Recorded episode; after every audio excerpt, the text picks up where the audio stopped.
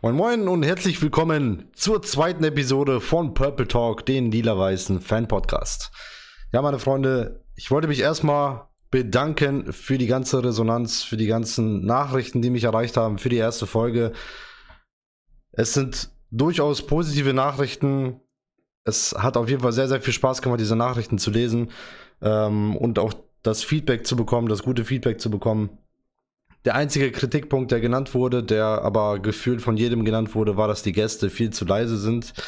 Und daraufhin haben wir natürlich an der Lautstärke gearbeitet und darf auch heute meinen einzigen Gast, beziehungsweise wir haben uns dafür entschieden, dass Kenan und ich die Gastgeber jetzt immer sind. Das heißt, ich darf meinen Bruder Kenan begrüßen. Moin Moin Leute, hallo. Ich hoffe, dass mit der Lautstärke ist jetzt etwas besser geworden. Aber ich gehe davon aus, dass es passen sollte. Genau, ich habe nämlich letztes Mal die beiden vorsichtig leiser gemacht, also so eine Vorsichtsmaßnahme meine ich, weil ich Angst hatte, dass das zu laut sein wird, habe aber dann zu sehr leise gemacht. Deswegen haben wir es jetzt geändert, so sollte es passen. Ja, wir haben heute keinen Gast, der ist uns leider abgesprungen. Kurzfristig, habe auch kurzfristig keinen bekommen. Daraufhin die Bitte, falls ihr Bock habt, in der Zukunft dabei zu sein, dann einfach ganz normal eine E-Mail eben schreiben mit Name, Alter und warum ihr dabei sein wollt an purpletalkpod, also P-O-D, das Cast lasst ihr weg, @gmail.com. Dort einfach kurz die E-Mail schreiben und dann kriegt ihr eine Nachricht von mir, wann das genau passt. Wir starten direkt rein. Heute hat der VfL Lasterbrück in Kiel gegen Holstein Kiel mit 2:1 gewonnen. Das Ganze war ein sehr geiles Spiel, muss ich sagen. Wir haben lange 2:0 geführt. Das eine Tor kann man sich auch schenken, muss man nicht unbedingt kassieren. War, glaube ich, in der 92. oder 93. Minute durch Ahmet Aslan. Aber ansonsten muss man sagen, hätte ich nicht gedacht, dass wir so einen Auftritt hinlegen. Was sagst du, Kenan? Ja, ich finde auch, dass wir haben ja beide 2:2 getippt in der letzten Episode. Ich weiß nicht, ob man mich da gehört hat. Wir haben beide auf ein 2:2 getippt. Das wäre am Ende fast wieder so passiert. Also, wo wir das 2:1 bekommen haben in der 90. plus 3, da hatte ich noch kurz so Bange, dass wir da das zweite auch noch reinbekommen. Ist aber demnach nicht passiert. Ich fand, wir haben schnell ins Spiel gefunden. Wir haben ein geiles Spiel nach vorne gespielt. Wir haben sehr schön, also wenn man jetzt einfach mal die Stimme jetzt, außer Santos wieder, über die spricht, haben wir eigentlich sehr, sehr gut nach vorne gespielt. Wir haben also zum Beispiel Kerk, einen Spieler gerade wieder vorne, der es einmal mal öfters mal versucht hat, drauf zu schießen. Einmal, glaube ich, vor dem 1:0 sogar im Fallen versucht hat. Und geiles Spiel, kann so weitergehen. Ich muss dazu sagen, wir können ja mal eben kurz über die Aufstellung sprechen. Kühn im Tor ist ja klar. Bolze momentan macht das besser als Reichel, muss ich sagen, auf der linken Seite. Kuka Engel heute auf der rechten Seite. Ich weiß nicht, warum er in der Halbzeit ausgewechselt wurde. Hat es aber in der ersten Halbzeit gut gemacht. Nicht auffällig negativ oder auch nicht auffällig positiv. Dafür kam ja Multhaup rein. Guggenick war für mich heute einer der Besten auf dem Platz, der heute ja Trapp ersetzt hat, der ja eine Rotsperre hatte. Berma war sogar sagen, gut. Der Beste. Mit Kühn zusammen. Ja, auf jeden Fall. Ja gut, Kühn darf man natürlich auch nicht vergessen. Kühn hat ein sehr, sehr gutes Spiel gemacht, aber auch Guggenick ist halt aufgefallen, dadurch, dass er halt von der Bank kam, dass er extrem gut gespielt hat. Auf der Doppel-6 Blacher, Reis, Taffertshofer hat gefehlt aus privaten Gründen. So wie ich mitbekommen habe, ist der Papa geworden. Wenn ja, dann herzlichen Glückwunsch. Auch von mir. Wenn das richtig sein sollte. Ich bin mir aber nicht sicher, weil ich habe nichts in der NOZ gefunden. Blacher und Reis auf der Doppel-6, Arminido links, Schmidt rechts, Kerk über die zentrale Position, wobei ich glaube, dass der auch oft mit Arminido die Position getauscht hat und vorne drin Santos. Ich muss sagen, meiner Meinung nach, wenn ich jetzt Spieler rausnehmen sollte, dann würde ich 4 wahrscheinlich rausnehmen, die heute sehr gut gespielt haben, die spielentscheidend heute waren. Und das sind für mich Guggenick, Kühn, was wir gerade angesprochen hatten. Und vor allem Blacher und Kerk. Kerk einfach, weil er vorne der Offensiv, also nicht nur wegen seinem geilen Freistoßtor, sondern einfach, weil er so ein geiles Spiel macht. Der ist in jedem Spiel spielt er so brutal vorne in der Offensive. Und ich finde, das habe ich, ich weiß nicht, ob ich das sogar in der letzten Folge gesagt habe oder Kenan, ob ich das privat gesagt habe, aber Kerk gehört für mich in die Zentrale. So, wie er heute gespielt hat. Weiß. Also ich finde auch, dass du recht hast mit Blacher, dass er auch sehr, sehr stark spielt. Also wenn man jetzt Blacher und Taffertshofer, die haben ja schon etwas länger im Kader, oder eher gesagt in der Mannschaft. Wenn man Blacher und Taffertshofer einfach mal vergleichen möchte, ist Blacher der offensivere Part, der den die Bälle auch verteilen kann und die auch mal nach vorne mitgeht. Taffertshofer eher die Person, die weiter hinten bleibt und absichert. Ich finde aber, das passt mit Reis und Blacher ganz schön gut zusammen. Aber wie ich auch finde, passen Kerk und Schmidt gut zusammen, wie ich heute gesehen habe. Die harmonieren vorne ganz schön gut. Nicht, dass die beide dort ein Tor gemacht haben, sondern generell haben die ganz schön gut zusammengespielt, muss ich sagen. Ja, und sonst war das ja immer so, dass Schmidt für Kerk kam oder Kerk für Schmidt. Die haben, ich glaube, vielleicht einmal, ich kann mich an keinem erinnern, wo die beide auf dem Platz standen. Und das hat heute ziemlich gut funktioniert. Arminido war heute auffällig, unauffällig, muss man sagen. Nichts Negatives, nichts wirklich Positives, finde ich. Vielleicht habe ich eine Situation vergessen. Reis genauso. Hatte gute Aktionen, hatte dann aber auch wieder schlechte Aktionen, die er dann wieder mit den Guten weggemacht hat. Er spielt einfach solide. Also vielleicht wird er sich noch verbessern, vielleicht braucht er ein anderes Umfeld, um brutal zu spielen. Immerhin hat ihn Barcelona verpflichtet für 3,3 Millionen. Da hat man nun mal andere Erwartungen. Und dann kommen wir zu unserem Problemkind Christian Santos. Ich weiß nicht, ich habe extra darauf geachtet, ich weiß nicht, was mit dem los ist. Er war zwar verletzt, ich kann das verstehen. Alles schön und gut, er ist nicht topfit. Aber er hat heute, wie lange hat er gespielt? Er hat 82 Minuten gespielt. In diesen 82 Minuten kann ich mich kaum an eine Szene erinnern, wo er den Ball einmal festmacht, wo er einmal einen Pass vernünftig spielt, der ankommt. An keine vernünftige Situation kann ich mich bei Christian Santos erinnern. Ich verstehe das nicht. Ich verstehe nicht, wir haben Ihorst und Haida noch auf der Bank. Beide wurden ja eingewechselt. Warum lässt man nicht Ihorst von Anfang an spielen oder Haida von Anfang an? Ich mag Santos. Ich habe mir sogar ein Trikot von Santos geholt. Er ist ein brutaler Spieler und der kann auch mehr. Aber solange er das doch gerade nicht bringen kann, würde ich ihn gar nicht erst einsetzen. Ich weiß nicht, wie du das siehst, Kenan, aber ich denke, wir sehen das ungefähr gleich. Wir haben uns ja schon privat drüber unterhalten. Ja, also würde ich auch sagen. Ich denke mal einfach nur, also man kann ihn einsetzen, ja. Aber wenn man merkt, dass es einfach nicht klappt, wenn man merkt wieder, okay, er kriegt er schafft keinen Ballbesitz, er kann die Bälle nicht verteilen, er ist normalerweise kopfball stark, kann die Bälle auch annehmen und auch den Ball runternehmen und auch etwas absichern. Wenn das nicht funktioniert, dann frage ich mich auch, wieso Grote nicht einfach mal sagt, okay, wir wechseln dich früher aus, ob es jetzt die 50., 16. Minute ist. Aber ich kann nicht nachvollziehen, wieso ein Christian Santos momentan 82 Minuten spielen kann. Bei der Leistung, die er momentan zeigt. Er hat Glück, dass wir Kerk haben, als Beispiel jetzt nur, der die Dinger auch vielleicht auch mal reinhaut.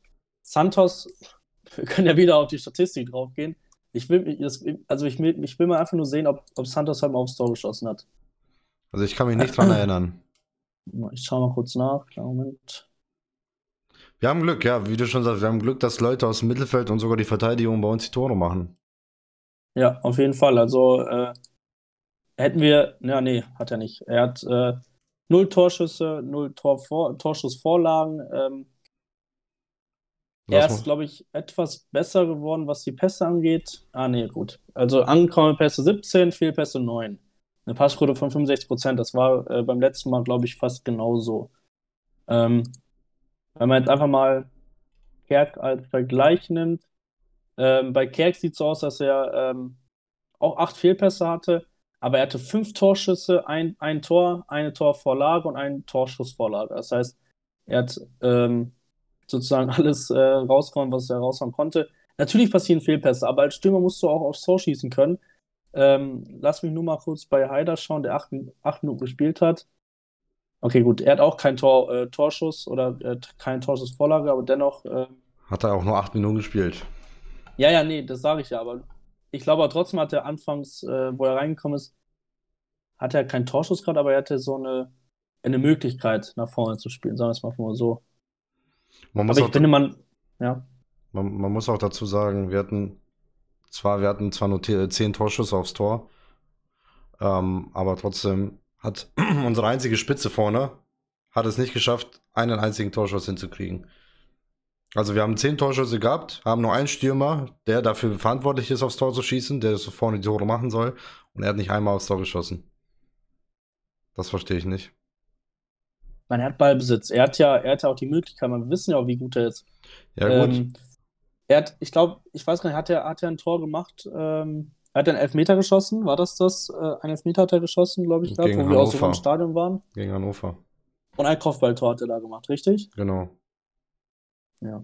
Und danach hat er noch irgendwo getroffen. Ich weiß nicht mehr ganz genau, wo. Ja. Ich habe letztens auf Instagram gesehen, da hat er ein Video gepostet oder in seine Story gepackt, wo er vor, glaube ich, einem Jahr einen Fallrückzieher gemacht hat. Ja, genau. Ein Fallrückzieher-Tor erzielt hat. Ja, habe ich gesehen. Das kann er hier gerne auch mal zeigen.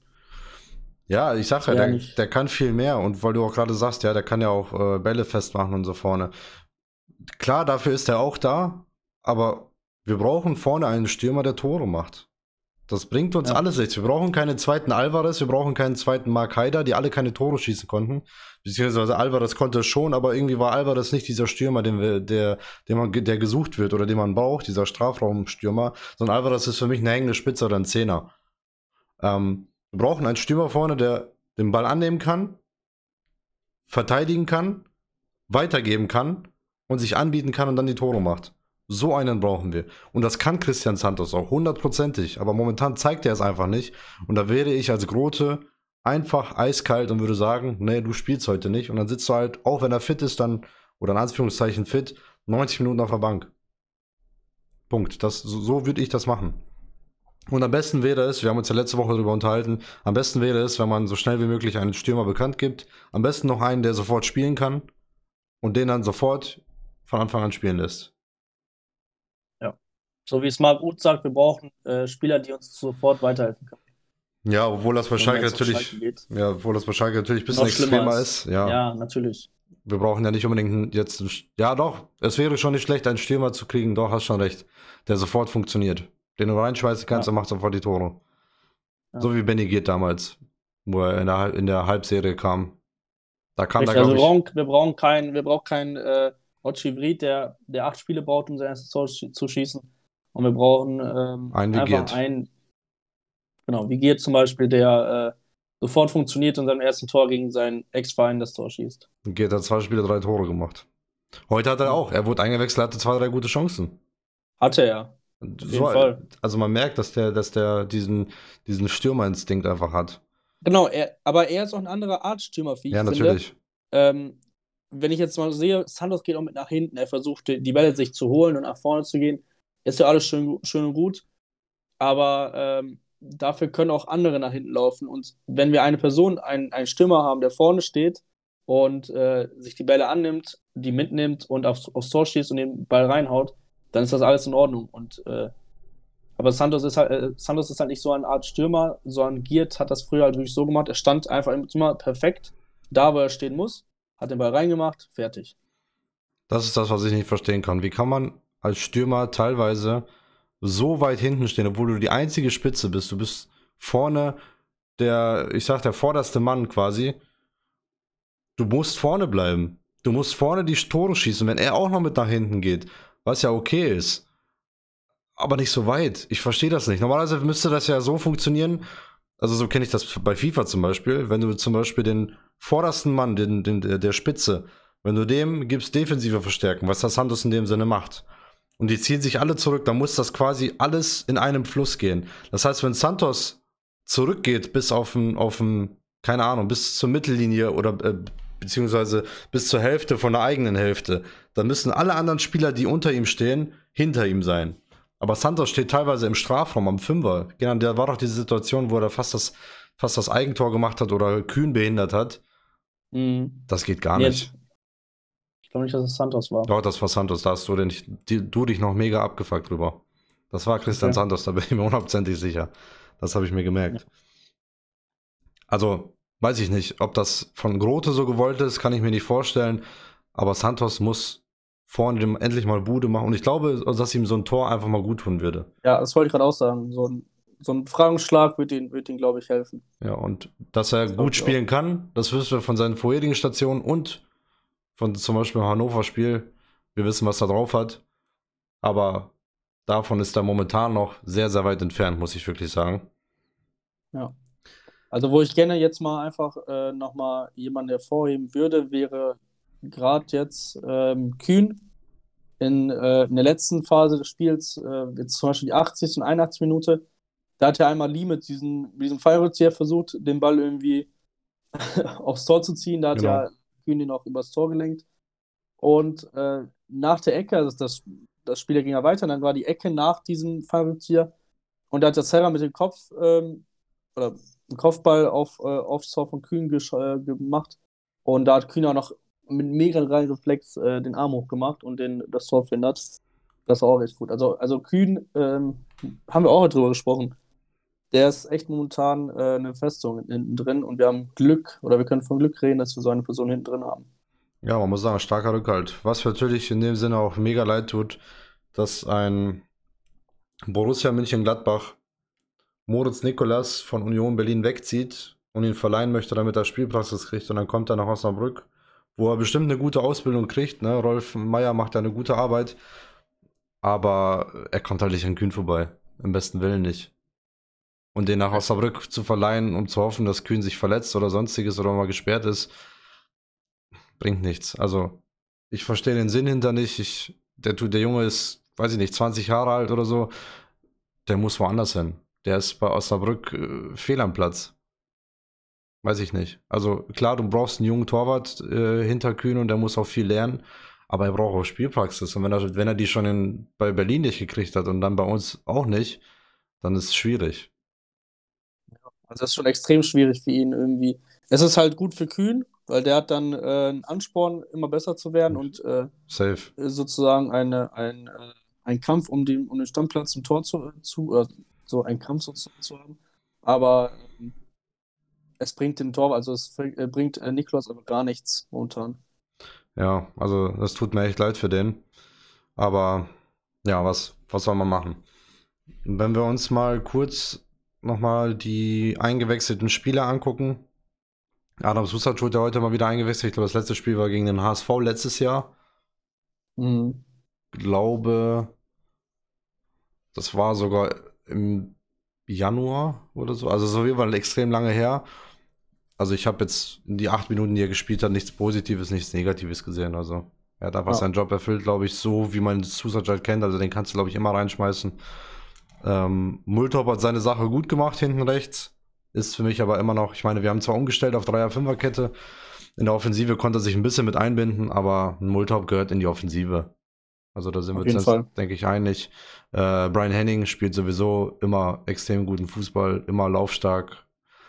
Und ja, Haida und Ihorst, beziehungsweise Ihorst kam für 1 Minute, da konntest du nichts sagen. Den würde ich mir wieder wünschen. Nächstes Spiel, dann gegen Würzburg, einfach mal von vorne rein, dass er anfängt.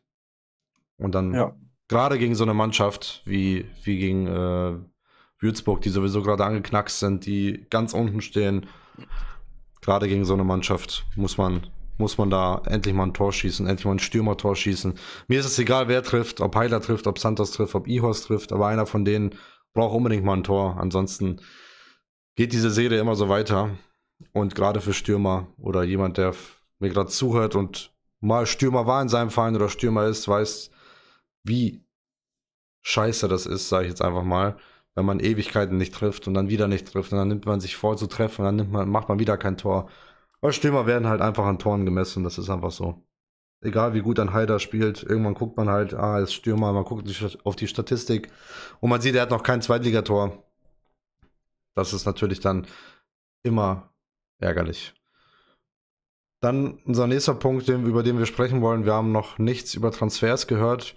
Ich weiß gar nicht, Kenan, weißt du, wie lange das Transferfenster offen ist? Ist das bis Ende Januar, also 31.01.? Das ist an der 31. Ich würde auch sagen, kannst du mal eben dann nachschauen. Wenn das so ist, haben wir natürlich noch genug Zeit. Ist klar. Es werden im Januar auch noch 6 Spiele, also jetzt glaube ich noch 5 Spiele gespielt. Ich glaube sogar, dass die englische Woche im Januar ist. Ich bin mir nicht ganz sicher. Aber soweit ich weiß, haben wir die nächsten Spiele alle, oder die nächsten 5 Spiele sind dann alle im Januar noch. Dann sind wir bei am 18. Spieltag, 19. Spieltag. Es passt ja ungefähr, wie die Winterpause dann wäre. Bis dahin wäre es schön, wenn wir auf jeden Fall noch ein, zwei Stürmer kriegen. Bei der Rechtsverteidigerposition, ich bleibe dabei, dass Agu die beste Möglichkeit ist, oder jemanden für ein halbes Jahr auszuleihen, der vielleicht aus der Bundesliga Spielpraxis braucht oder von einem anderen Zweitligisten.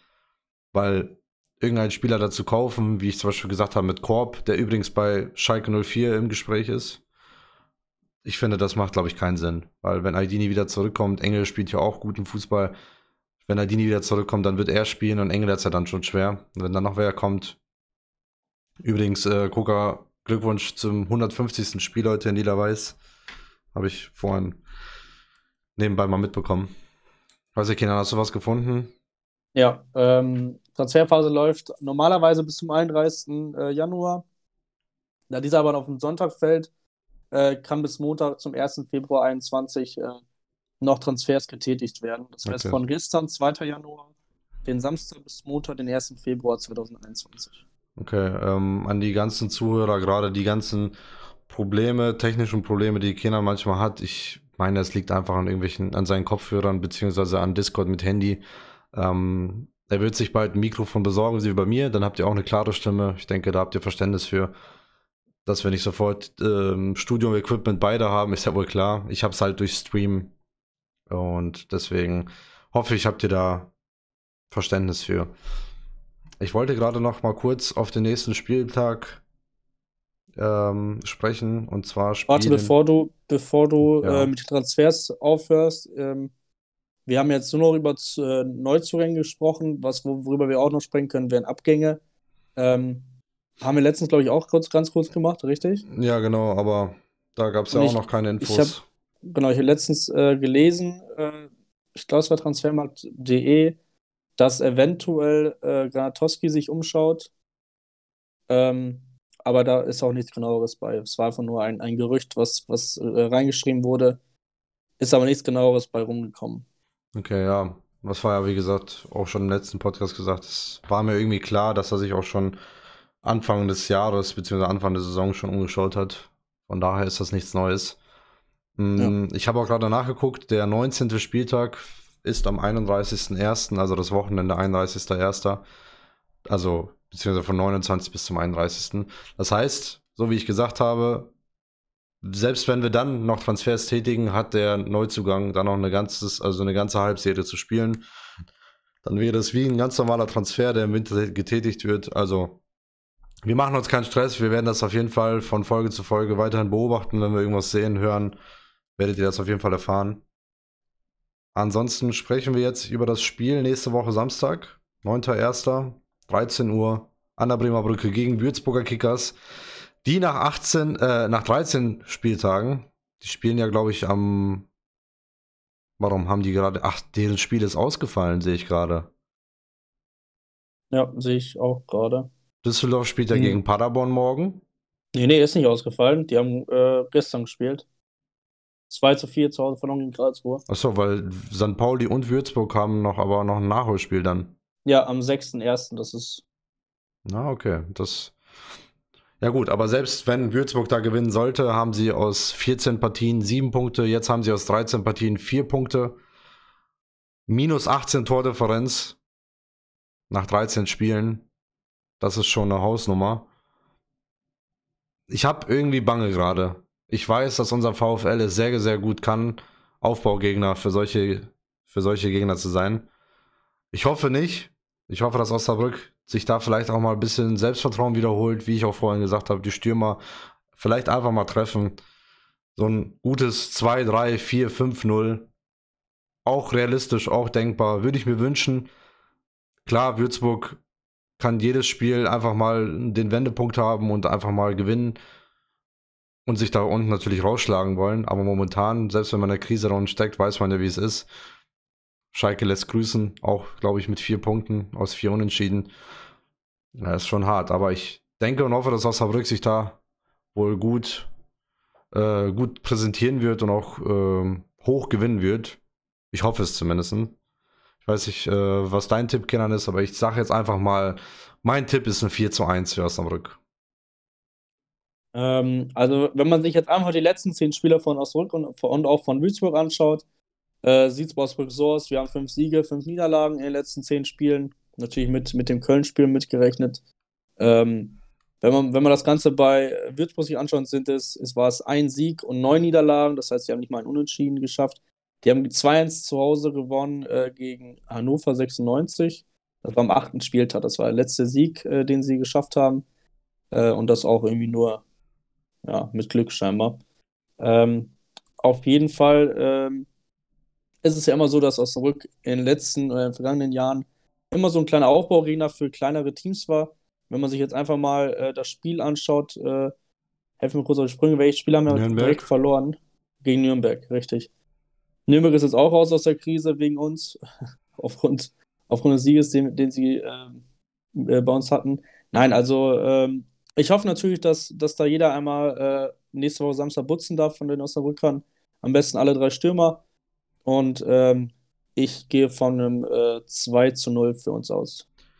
Was man dazu sagen muss, von den 9 Niederlagen, die Würzburg geholt hat in den letzten 10 Spielen, haben sie gegen Kiel 2-0 verloren, gegen Hamburg 3-1, gegen Bochum 3-2, gegen Heidenheim 4-1. Okay, da war es jetzt eine Packung. Aber ansonsten danach jetzt 2-1 gegen Regensburg, 3-2 gegen Sandhausen, 2-1 gegen Nürnberg, dann wieder ein 2-0 gegen Darmstadt und auch ein 4-2 gegen Karlsruhe. Aber da sind viele knappe Ergebnisse bei. Das sind keine klaren Niederlagen, ist schon klar. Aber du verlierst halt die Spiele, ne? Also irgendwo muss wohl bei denen das Problem sein. Ich weiß nicht, ob die nicht 90 Minuten lang vernünftig spielen können oder pennen die erste Viertelstunde. Ich beobachte Würzburg gar nicht so genau. Aber keine Ahnung. Irgendwas muss bei denen nicht passen, weil ansonsten würdest du vielleicht auch mal so ein knappes Spiel mal ein Unentschieden, weil die haben aus 10 Spielen auch kein Unentschieden geholt. Also irgendwas. Also ich will nur erklären, dass Würzburg das letzte Spiel 2-4 gespielt hat gegen Karlsruhe, aber kein einziges Tor selbst geschossen hat. Ja, ich weiß, da waren ja die 2 Eigentore von Karlsruhe. Ja, also klar, das sieht natürlich wieder knapp aus, auch dieses Ergebnis, aber wenn man jetzt einfach ganz normal drauf schaut, müsste Osnabrück das Spiel gewinnen. Ja, Fakt. Aber denke ja. Wie gesagt, es ist immer so bei Osnabrück gewesen. Wir sind ein Aufbaugegner für die kleineren Mannschaften und das darf man nicht vergessen, aber ich gehe positiv da rein, sag mal 2-0. Okay, dann haben wir 4-1. Und 2-0, habe ich 4-1 gesagt? Ja, 4-1. Ja. 4-1 und 2-0, das sind die Ergebnisse, die stehen. Man muss sagen, heute wird es eine etwas kürzere Folge. Letztes Mal war die erste Folge, die ist natürlich ein bisschen länger, ist klar. Wir hatten noch einen Gast mit dabei, die Folgen, oder das ist dann auch nochmal Zeit, die wir heute nicht haben, beziehungsweise wir haben keinen Gast, kein Gesprächsthema mit dem Gast. Die nächsten Folgen werden wir auch Gäste da haben. Ich habe jetzt schon einen für die nächste Folge. Bewerbt euch, wie gesagt. Und sonst war es das, denke ich mal, an dieser Stelle. Ich hoffe, es hat euch gefallen. Ich bedanke mich natürlich an die ganzen Zuhörer. Folgt auf jeden Fall unserem Podcast. Ich habe das letzte Mal gesagt, willkommen hier bei Spotify. Einfach nur, weil ich dachte, wir werden bei Spotify nur bleiben. Wir sind mittlerweile aber auf 7 Plattformen. 7 sind das, meine ich. Die wichtigsten sind aber Spotify, Apple Podcasts heißen die, meine ich.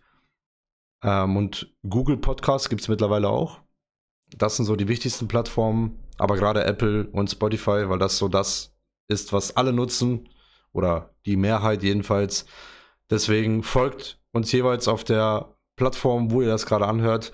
Es würde mich freuen, unterstützt das Ganze. Wenn ihr Fragen habt zu irgendwas, wenn ihr uns Feedback geben wollt, könnt ihr alles bei mir bei Instagram machen. All About Aydin auf Instagram einfach finden. Ihr könnt mir auch dort folgen, könnt mir dort schreiben. Und ansonsten war es das von mir aus. Kenan darf die letzten Worte in diesem Podcast haben und dann verabschiede ich mich jetzt erstmal hier schon. Vielen Dank fürs Zuhören. Macht's gut. Ja, ich danke auch erstmal für die tolle Resonanz, für die erste Folge und hoffe, dass ihr jeden eurer Freunde, Familie oder Verwandten den Podcast weiterempfehlt und könnt uns gerne schreiben, wie ihr das Ganze findet, ob ihr noch welche Verbesserungsvorschläge habt und wie gesagt, bewerbt euch gerne, dass ihr das nächste Mal vielleicht dabei seid oder in den nächsten Folgen und noch einen schönen Abend, Tag oder Morgen. wann auch immer ihr das hört. Und ciao.